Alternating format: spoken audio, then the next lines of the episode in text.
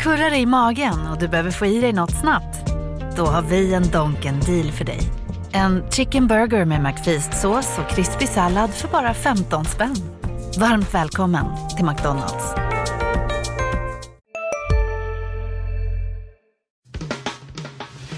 Analyspodden från Dagens Industri. Hej och välkomna till Analyspodden, Dagens Industris podd om börsen som idag också ska handla en hel del om makroekonomi. Jag heter Nils Åkesson och med mig i studion har jag analysredaktionens fastighetsorakel Magnus Dagel. Hej Magnus! Hej hej! Jag vet inte om jag är någon fastighetsorakel. Ja, ja, du skriver mycket om fastigheter i alla ja, det fall. Jag. Ja, det gör jag. Det är torsdag före midsommarafton när vi spelar in det här. Klockan är tio. Och vi ska avhandla några av de hetaste ämnena i den värld som vi bevakar. Vi ska prata lite om bostadspriserna som viker neråt och inflationen och räntorna som bara stiger. Sen tittar vi på nya nedgångar på börsen, eh, räntefrossa i fastighetssektorn, SBB i knipa och så har du med dig ett aktietips Magnus. Du skrev veckans aktie i måndagens DI och lyfte fram en köpvärd verkstadsklassiker. Ja. Ja, men eh, vi börjar i bostadsänden då. Vi fick eh, Value Guards prisstatistik för maj i veckan och eh, priserna har nu fallit eh, 2% på tre månader. Stockholm faller mest med bostadsrätter som är ner 4% på tre månader. Annorlunda uttryckt då så har den årliga prisökningstakten bromsat in till 3% Det kan vi ju tänka oss då att för ett år sedan eh, när vi hade den här pandemiyran på bostadsmarknaden då rusade villapriserna med 20% i årstakt och bostadsrätter nästan 15% Så hur ska det gå nu? Eh, det vi vet eh, är att juni har börjat med fortsatta prisnedgångar för bostadsrätter enligt förhandssiffrorna för Stockholm och Göteborg. Så att, ja, det här blir mycket siffror men säg så här, just nu kan man räkna med att bostadsrätter i Stockholm är ner omkring 7% jämfört med pristoppen någonstans i februari-mars. Eh, så det går eh, ganska fort nu. Jag har ju varit eh, eh, lite neggig får man säga i, i, mina senaste texter om bostadspriserna och vi har eh, trätat lite där du och jag Magnus. Eh, jag har ju eh, eh, lyft fram de här liksom, som en olyckskorp då att vi kommer ju få se Eh, bostadsräntor som eh, dubblas eh, gott och väl eh, för alla de som har rörliga räntor. Börsen gör folk på dåligt humör, urholkade reallöner, de ska ner 4,5 procent i år då, alltså lönen efter inflation om man ska tro KI. Det tycker jag är en cocktail för att vi ska ha en ordentlig sättning. Frågan är hur långt ner vi går och hur länge det ska pågå. Um, Ja, vad tror du om det? Hur länge tror du kommer påverka? Ja, alltså eh, man kan väl säga så här, eh, det där är ju eh, enormt osäker materia såklart. Vi har krafter som håller emot också, men Storbankernas ekonomer de pratar ju i termer av sådär en 10% ungefär från topp till botten. Och, Eh, men förmodligen mer då i, i storstädernas eh, bostadsrättsmarknader om man tittar historiskt så 2017 då när vi hade en eh, storsättning senast kan man väl säga, eh, då var det ju ungefär 10% ner från topp eh, till botten. Och det tog ju ett halvår eh, och sen var, eh, vände det upp igen. Finanskrisen, då tog det 16 månader att komma ner till botten och det var ju nedgången ungefär lite mer då, inte 15 men 13% ungefär, för, men värre för bostadsrätter. 90-talskrisen då, det, där var det ju 20 procent ner och då tog det två och ett halvt år innan priserna eh, bottnade. Eh, vad ska vi säga nu då? Jag säger väl 10 procent ner åtminstone. Men eh, ja, vad bjuder du emot? Ja, jag vet inte. Men det, det känns ju som det har gått upp väldigt mycket. Den här årstakten som vi såg förra året i pandemin, den är, den är ju alldeles för hög för, eh, för prisuppgång på, på bostäder kan jag tycka. Samtidigt så kom det ju från eh, nivåer där det varit eh, segt väldigt länge och, och svag marknad där bland annat i, eh, i bostadsfrossorna som var på, pågick innan. Men jag tycker att i Stockholm så tittar ju många på liksom eh, bostadspriserna här i innerstan och att de har gått ner kraftigt. Men här, jag har ofta tänkt på det att det är en oerhört likvid tillgång. Eh, det måste vara en av de mest liksom, likvida reala tillgångarna? Ja, men eh, tillgångarna som finns på bostadsmarknaden. Man kan ju säga näst, stort sett sälja en bostadsrätt i Stockholms innerstad på en vecka om man ska forcera det. Så den här eh, likviditeten tror jag har bidragit till också höga, höga priser. Att det är lätt att sälja och lätt att, att köpa för många. Och eh, nu ser man när det börjar bli osäkert läge så är det väldigt lätt att sälja också. Så, och då faller priserna. Mm. Um, men det är klart att um det finns ju de här eh, gamla eh, strukturella krafterna som eh, som, som ger priserna ett visst stöd. Vi har fortfarande ett underskott på bostäder i Sverige. Ehm, det är ju bland annat mätningar som, som Boverket gör med antalet kommuner som säger att de har underskott på bostäder. Det har inte förändrats. Det som har förändrats är att vi har haft den här enormt långa perioden av stadigt fallande realräntor, stadigt fallande boräntor helt enkelt. Mm. Och, och det, så är det inte längre. Eh, det, de stiger ju ja, och eh, det är, är en stor skillnad. De tidigare sättningarna eh, som jag radade upp här, i alla fall 2017 och finanskrisen, då, då var vi i den här liksom, långsiktiga räntenedgången. Där är vi inte längre. Nej. Så det är liksom en lite mer strukturell motvind. Då. Mm. Och mycket beror ju på vad som händer med inflationen och därmed räntorna. Mm, mm. Och eh, nu har vi sett att inflationen har ju skenat här, inte bara i Sverige, Europa, även USA. Eh, och eh, man vet inte vad toppen är helt enkelt. Nej. Vad tror du eh, om det? Precis, inflationen eh, hade vi, eller många med oss, tänkt att det skulle ha toppat vid det här laget, i alla fall i USA då. Det trodde ju alla prognosmakare och eh, marknaden eh, bara eh, i, sent som i våras. Men den stora överraskningen var ju USA-inflationen i maj. Den tog ju oväntat ny fart igen och, och steg till en ny topp då, 8,6. Man trodde att det hade börjat avta där. och USA har ju legat före i den här uppgången för inflationen och nu är osäkerheten tillbaka helt enkelt när den där inflationstoppen ska nås egentligen. Mm. Eh, I Sverige kommer inflationen vara uppe på 7,5 procent eller strax över det de närmaste månaderna räknar till exempel KI med. Vi hade ju 7,2 procent här i maj och det var ju en chocksifra. Det var ju högre än vad, vad alla hade räknat med. Så att eh, inklusive centralbankerna så är ju eh, alla eh, tagna lite på sängen. Jag tror ehm, KI att de kommer inflationen toppa då? Ja, alltså de, det är liksom en liten, en liten platå strax över, eh, på, på eller strax över 7,5 procent de närmaste månaderna, 7,5, 7,6 och sen så ska det eh, vika under 7,5 då i början på hösten. Mm. Så att toppen är nära eller vi, vi liksom nästa månad eller någonting. Men eh, det har ju, eh, inflationen har ju jäckat oss gång på gång. Mm. Det kan man ju bara konstatera. Det är krig och det är energipriser och det är flaskhalsar som inte riktigt beter sig ja, som är väldigt svårförutsägbara helt enkelt. Men nu ser man väl å andra sidan att det börjar lätta lite på komponentbristen. Vi ser att en del insatsvaror som stål faller.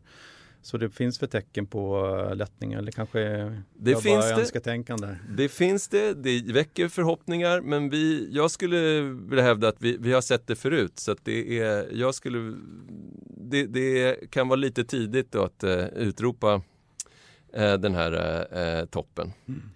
Fed då som höjde häromveckan med enorma 75 punkter på en och samma gång.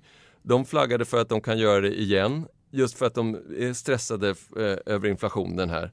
Och eh, Feds eh, senaste budskap eh, bara igår är ju att eh, eh, det blir ännu kraftigare höjningar, i alla fall kan vara möjligt, till och med 100 punkters höjning och, och allt mindre chans till mjuklandning. Och det är ju för att inflationen har, har fortsatt att, att överraska på uppsidan helt mm. enkelt.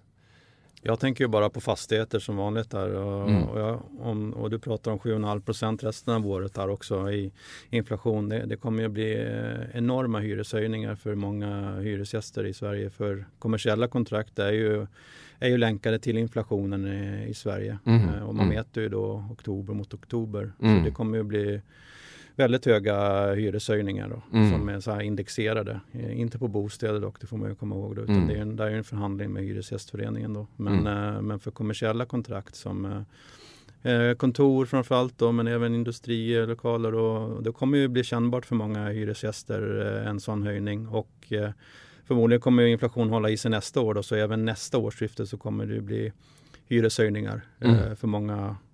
Och det kommer ju bli, många kommer inte kunna ta det förmodligen, mm. men många kommer få tvinga, tvingas bita ihop. Mm. Och prioritera för, annat helt enkelt. Ja, och sen har vi de här marknadsräntorna som, som ju har fortsatt upp.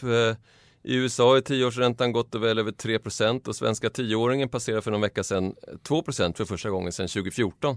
Och den var alltså bara, den svenska tioåringen var ju bara 0,25% vid årsskiftet. Eh, kollade jag här i morse. Eh, historiskt så brukar ju de här långa räntorna toppa ungefär när centralbankernas höjningar toppar. Och där är vi ju långt ifrån ännu. Mm. Så att eh, det är ju eh, det är ju en press som, som fortsätter. Jag tror ju min, eh, jag är ju rätt okunnig på räntor som du vet, men eh, jag tror att det blir svårt att höja speciellt mycket för jag, jag tror att att EC, alltså, Riksbanken måste följa ECB ganska. Man, man, Sverige kan ju inte avvika allt för mycket från eh, vad centralbanken i Europa gör. Och jag tror att det kommer bli väldigt tufft för många eh, länder i södra Europa att ta speciellt mycket högre räntor. Det är min känsla i varje fall. Så jag, jag vet inte, jag tvekar hur mycket man verkligen kan höja räntan eh, framöver, även om inflationen är hög. Det är väl mina lekmanna synpunkter.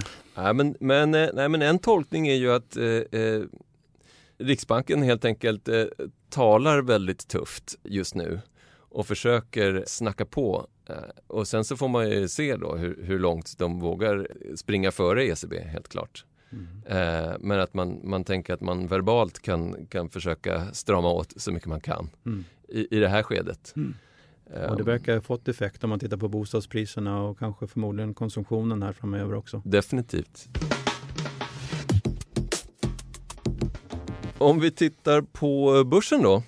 Det ser ju ut att bli ännu en vecka i moll. Vi går mot fjärde nedgångsveckan på raken om det inte händer något eh, dramatiskt eh, positivt idag på torsdagen.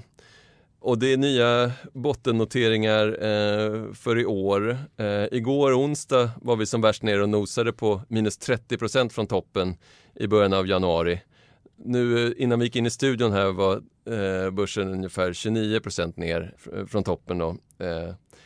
Eh, det som tynger det är ju den här eh, fortsatta ränteoron men eh, det börjar ju också bli en recessionsoro. Då kunde man ju kanske tycka att skräcken för riktigt höga räntor skulle lätta. Men just nu är det lite dubbla plågor, att det, man får mm. både och här. Mm. Ser du några andra drivkrafter för det här, det här usla humöret? Är det... Nej, sen får man tänka på, jag tycker på aktiekurserna så var de ju väldigt uppdrivna förra året. Eh, jag tyckte man såg många tecken på det med värderingarna som jag inte sett sedan 99-2000 där på en del aktier som, eh, så de här, så här eh, serieförvärvarna bland annat. EQT, Storskogen, Carry Group, många av de här tillväxtbolagen, teknikbolagen som var extremt uppdrivna tycker jag. Även fastigheter var extremt uppdrivna till nivåer jag aldrig sett värderingar. Så det kommer ju från höga nivåer kan jag tycka och det är därför nedgången i år har blivit så kraftig. Så det får man väl tycka man kan väga in. Det var en extrem uppgång som vi såg där efter, eh, efter covidkrisen. Ja men precis. Och sen kan man ju då, ungefär som vi pratade om bostadspriserna nyss, eh, titta på de stora sättningarna på, på Stockholmsbörsen, eh, de senaste riktigt stora rasen. Då hade vi pandemikrisen, var 35 procent eh, ner. Så vi är inte där än. Finanskrisen, då var det faktiskt 50% ner mm. över en längre period. Eh, Dotcom-kraschen var ju ännu värre, men rensat för Ericsson så var det också ungefär 50 mm. Så mm. om vi är 30% nu så eh, behöver vi eh, inte alls ha, ha nått botten. Nej, nej, och det går extremt snabbt neråt. Det glömmer man bort. Det går sakta uppåt och extremt snabbt neråt. Mm. Jag kommer ihåg den, den värsta krisen jag minns faktiskt, det var när jag började jobba där 98, den här Rysslandskrisen och när hedgefonden Long Term Capital kraschade. Då var det en extrem nedgång kommer jag ihåg som man fick eh, en, en, en dyr läxa där det första man började med. Ja. Uh, men då gick det också ner i den häraden innan det vände upp väldigt mm. snabbt då den gången. Ja, eh, en sektor där eh, den här räntefrossan verkligen slagit till är ju eh, fastigheter. Mm. Eh, och som du nämnde så gick ju de som eh, som tåget eh, under i pandemin. Det var ju redan innan. Har du också valt att bli egen? Då är det viktigt att skaffa en bra företagsförsäkring. Hos oss är alla småföretag stora och inga frågor för små. Swedeas företagsförsäkring är anpassad för mindre företag och täcker även sånt som din hemförsäkring inte täcker. Gå in på swedea.se företag och jämför själv. Hej, Synoptik här. Hos oss får du hjälp med att ta hand om din ögonhälsa. Med vår synundersökning kan vi upptäcka både synförändringar och tecken på vanliga ögonsjukdomar. Boka tid på synoptik.se. Eh, pandemiutbrottet egentligen så, så lyfte vi ju fram den här enorma fastighetshåsen eh, ja, 2018-2019 där. Mm. Eh, och sen bara fortsatte det mm. när centralbankerna kom in och sa att nu blir det ännu längre, mm. ännu lägre räntor, ännu längre. Och att man köpte tillbaka obligationer så det fanns ingen risk egentligen. Nej. Nu så är det då väldigt mörkt eh, här. Vad, vad, vad, säger du, eh, hur, hur, hur, skulle du beskriva motvinden för, för sektorn? Eh, hur ska det sluta det här? Ja, först och främst så tror jag inte man, man har inte sett något fundamentalt ännu i bolagen utan nu, nu är det aktiekurserna som faller. Men det är ju en motvikt till den extrema uppgången som var förra året. Som, eh, jag var faktiskt rätt orolig där ett tag när man såg sådana extrema värderingar som inte gick att motivera. Och eh, det spelar ingen roll hur mycket man skrev det, aktierna fortsatte upp. Jag kommer ihåg K-fastighet gick upp 25 procent bara på en index, eh, indexinkludering och en split. Eh, helt orimligt, inte baserat alls i fundamenta. Så jag tycker mycket av den här nedgången man har sett i år den är en en motvikt egentligen till extrema uppgången i fjol. Men sen går det alltid upp för mycket som det gjorde i fjol och sen går det ner för mycket. Eh, svårt att hitta någon jämvikt. Det är så jag ser på det. Men eh, rent fundament, fundamentalt då så kommer man se en mot, eh, alltså sämre, sämre tider, det tror jag på sikt där, när räntorna successivt slår, i, slår igenom. Mm. Men fastighetsbolagen har ju ganska långa räntebindningar så det tar ju ett tag innan man ser det här. Så var det när räntorna föll också. Det tog flera år innan det fick full effekt eh, helt enkelt. Så, så det, det dröjer. Mm. Kan man skikta upp den här sektorn i, i vad de har för olika typer av fastigheter? Eh, vilka var det som fick mest eld i baken eh, alldeles nyss? Om vi tänker bostäder, kommersiella fastigheter, eh, andra kategorier. Och vilka är det som rasar mest nu? Liksom? Ja men det är ju bostäder, alltså hyresbostäder var ju enormt upphaussade förra året och framförallt de som byggde egen räkning, alltså K-fastigheter, K2 blev ju väldigt uppdrivna. Eh, att alla ville ha de här säkra tillgångarna i coronakrisen där och även eh, alltså, samhällsfastigheter som såg som väldigt tryggt drevs ju upp enormt också.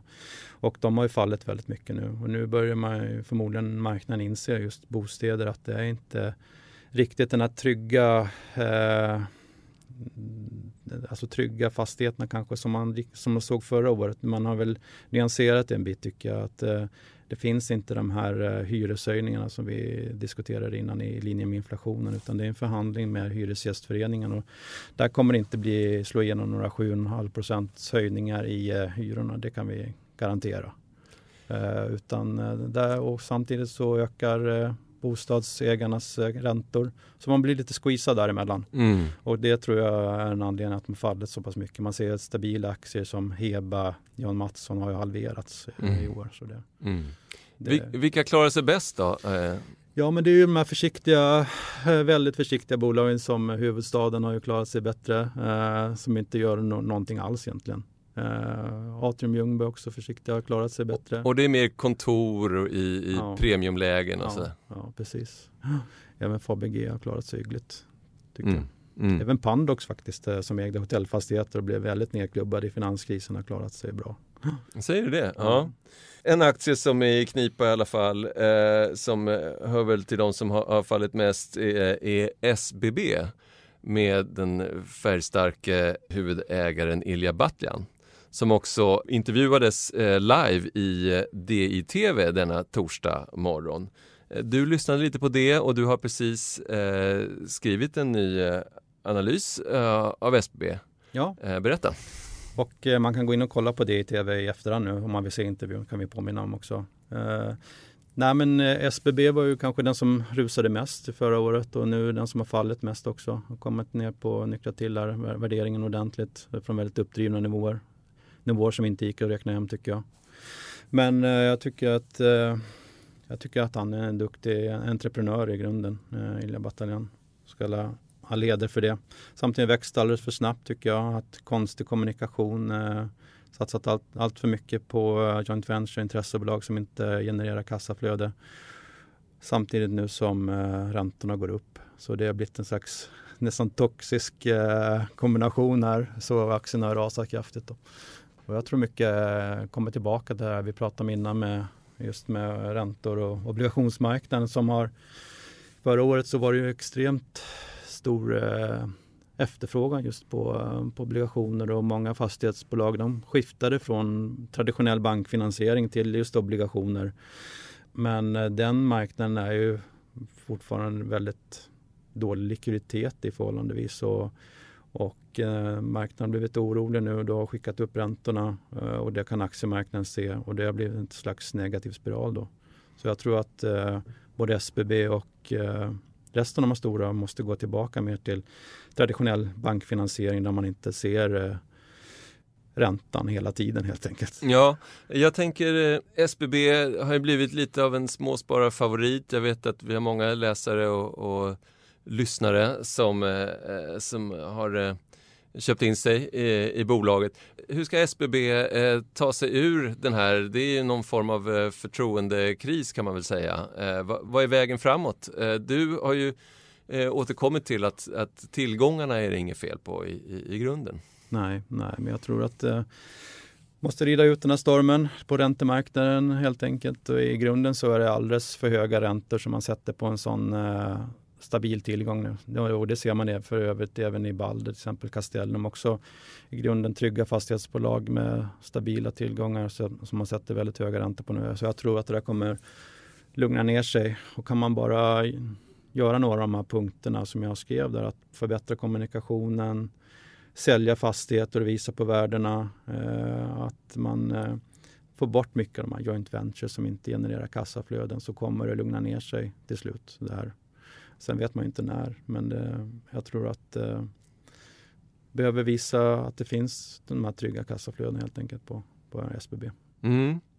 Var, eh, var det några besked eh, tyckte du som han sa i den här intervjun som vi, vi eh, hade i DTV? Något nytt som Nej, men han, jag tyckte han, det var en bra intervju. Jag rekommenderar alla att titta på den som är intresserade. Um, Hade han bra svar? Ja, Eh, Eh, duktig kommunikatör. Men han eh, sa ju också det att de behöver förbättra kommunikationen ordentligt och även den här punkten med intressebolag som jag tog upp där att de måste eh, att de kommer se över det. De måste bli, bli vid sin läst helt enkelt. Från början så var det ju ett bolag som satsade mest på bostäder och rena samhällsfastigheter. Men sen gick det lite för snabbt där förra året och för förra året. Man satsade för mycket på olika joint ventures och intressebolag då, som inte genererar kassaflöde. Då. Jag tror det verkar som man skulle adressera det. Mm, mm. Eh, en aktie som eh, däremot eh, ser köpvärd ut i den här miljön eh, är ju en riktig verkstadsklassiker, Magnus, som du har analyserat. Eh, Atlas Copco, berätta. Just det, inte bara fastigheter här, nej. Nej, nej. nej men eh, jag tänkte på det innan jag glömmer det att det, det, man ofta glömmer med den här räntenedgången det, det är ju, och eh, makro, det är ju att kronan har ju mm. tappat extremt mot eh, övriga valutor. Och det ger ju faktiskt ett stöd till börsen och våra exportbolag. Jag tycker det skrivs väldigt lite om det. Men så är det ju faktiskt. Eh, och eh, alla våra, både Atlas Copco som jag skrev med i måndags då, och även andra exportbolag borde ju gynnas kraftigt av det. Kommande rapporter, förmodligen redan i den här rapportsäsongen, tycker jag, på, på dollarn framförallt. Då. Eller vad tycker du? Tycker du? Eh, definitivt. Ehm, det är ju ehm, eh, Atlas Copco är väl en, eh, en ren vinnare på, på svagare krona. Det är ju bara ett aber ehm, den här, det är ju liksom så att säga en gammal sanning att eh, exportindustrin eh, gynnas då när, när kronan eh, faller och det ger en krockkudde då eftersom kronan brukar falla i, i, i dåliga tider. Men eh, vi har ju, eh, bolagen importerar ju också. Eh, eh, och dessutom då så är importpriserna på då insatsvaror och, och så eh, upptryckta av mm. alla de här flaskhalsproblemen mm. som vi har ältat i ett års tid nu eller, eh, eller så. Och där är man inte riktigt där är inte riktigt faran över. Så att, det är, en, det är ändå en lite dubbel känsla det här med att kronan fortsätter falla och det är ju där tror inte jag heller att botten är, är nådd. Det finns ju baksidor med det. det. Då är vi tillbaka i penningpolitiken där, att det ger en extra stress på, på Riksbanken. De kanske behöver höja snabbare och kraftigare för att fallande krona eh, pressar upp den importerade inflationen. Mm. Eh, samtidigt som det, eh, alltså kronan faller ju på grund av en, en sämre konjunktur i omvärlden. Mm. Mm. Men inte så kul för de ska ut och resa till USA nu i sommar och semester i varje fall. Nej, det, det ser mörkt ut. Det ser mörkt ut. Man får hålla sig hemma helt enkelt. Och det får många göra på grund av passproblematiken, eller hur? Just det. Precis, men i alla fall. Eh, Atlas Copco Atlas. ska vi inte glömma. uh, nej men jag hade ju den som veckans aktie. Jag tycker det, det är en aktie som har fallit ja, drygt 30 procent sedan eh, årsskiftet och eh, det, där har man chansen att komma in i ett kvalitetsbolag tycker jag till en rimligt pris. Uh, P-talet är väl 20 då på de prognoserna som ligger här nu. Det kan ju vara för höga. Man kan gå in i en recession som vi nämnde innan och då blir förmodligen vinsterna lägre. Men samtidigt så uh, tycker att det här, eh, här har man chansen att komma in i ett kvalitetsbolag som eh, till, ett, ja, till en vettig värdering helt enkelt. Och man ser att Atlas har ju klarat eh, tidigare kriser väldigt bra. Eh, I coronakriserna så bottnar de på en marginal på 19 procent till exempel. Och jag tror att man eh, har möjlighet faktiskt att höja priserna väldigt, väldigt väl. Jag tycker man har sett det redan nu. Att man har en sån position att man satsat mycket på forskning och utveckling eh, och är väldigt viktigt för sina kunder att man kan få igenom prishöjningar. Så en slags cyklisk aktie som inte är så cyklisk eller en verkstads, ja, stabil verkstads? jag tror det. Och jämfört med till exempel Autoliv som skickar ut en uppdatering nu i veckan så där har man ju mycket svårare tror jag att få igenom alltså prishöjningar drivet av kostnadsinflationen.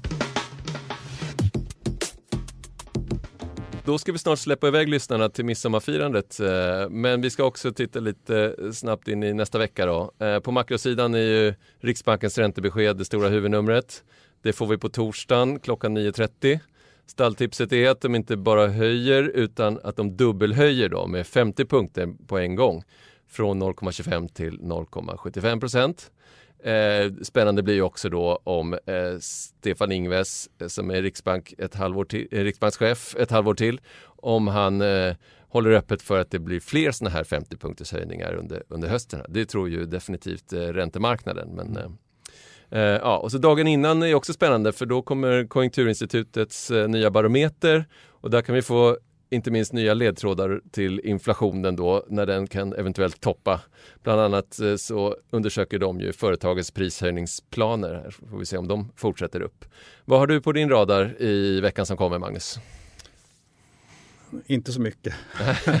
jag ska skriva mycket eh, men eh, på agendan är det faktiskt inte så mycket. Den här veckan nu och den veckan efter är det faktiskt, minst det, att det brukar vara väldigt lite bolagshändelser faktiskt. Innan, innan rapportsäsongen drar igång där eh, första eller andra veckan i juli. De här två veckorna brukar vara väldigt lugna. Den här veckan är rapport från H&M viktigaste på bolagsagendan. Mm. Mm. Efter det så drar det ju eh, politikerveckan i Almedalen i Visby igång på söndagen där.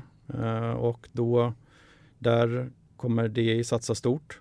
Det är lite återkomsten efter pandemin ja. och så. Och det brukar ju vara mycket näringsliv på plats ja. numera. Mm. Eh, jag vet att fordonsindustrin brukar vara representerad eh, mm. mangrant. Vet du några andra toppar som kommer vara där? Många toppar. Jag tror de flesta kommer faktiskt vara där om man tittar på olika seminarier och så. Här. Så det kommer vara väldigt mycket, mycket folk där och mycket makthavare. Eh, så Ilja Batljan har jag hört ska vara ja, där. jag såg att han ska vara med på ett seminarium där om samhällsfastigheter. Mm. Så ja, många kommer vara där tror jag och vi kommer vara väldigt mycket representerade där. Sen är det ju naturligtvis eh, eh, valår och eh, alla partiledarna är där. Ja. Men i vår värld så en är det, liten detalj kanske. Ja, även i vår värld så eh, kommer det hända mycket i Almedalen. Eh, ja, men jag tycker vi sätter punkt där Magnus. Vi ska bara påminna om att eh, man också kan lyssna på DIs andra poddar. Vi har eh, Makrorådet, vi har privatekonomiska podden Smarta pengar, DIs dagliga morgonkoll och så DIs ledarpodd från ledarredaktionen. Då önskar vi glad midsommar och säger hej då! Hej då! Analyspodden från Dagens Industri. Programmet redigerades av Umami Produktion. Ansvarig utgivare Peter Fellman.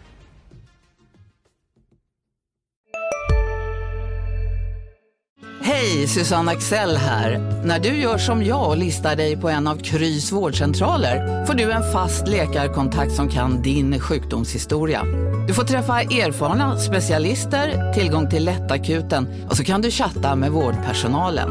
Så gör ditt viktigaste val idag, listar dig hos Kry. Ska några små tassar flytta in hos dig? Hos Trygg Hansa får din valp eller kattunge 25% rabatt på försäkringen första året. Läs mer och teckna djurförsäkringen på trygghansa.se. Trygg Hansa, trygghet för livet.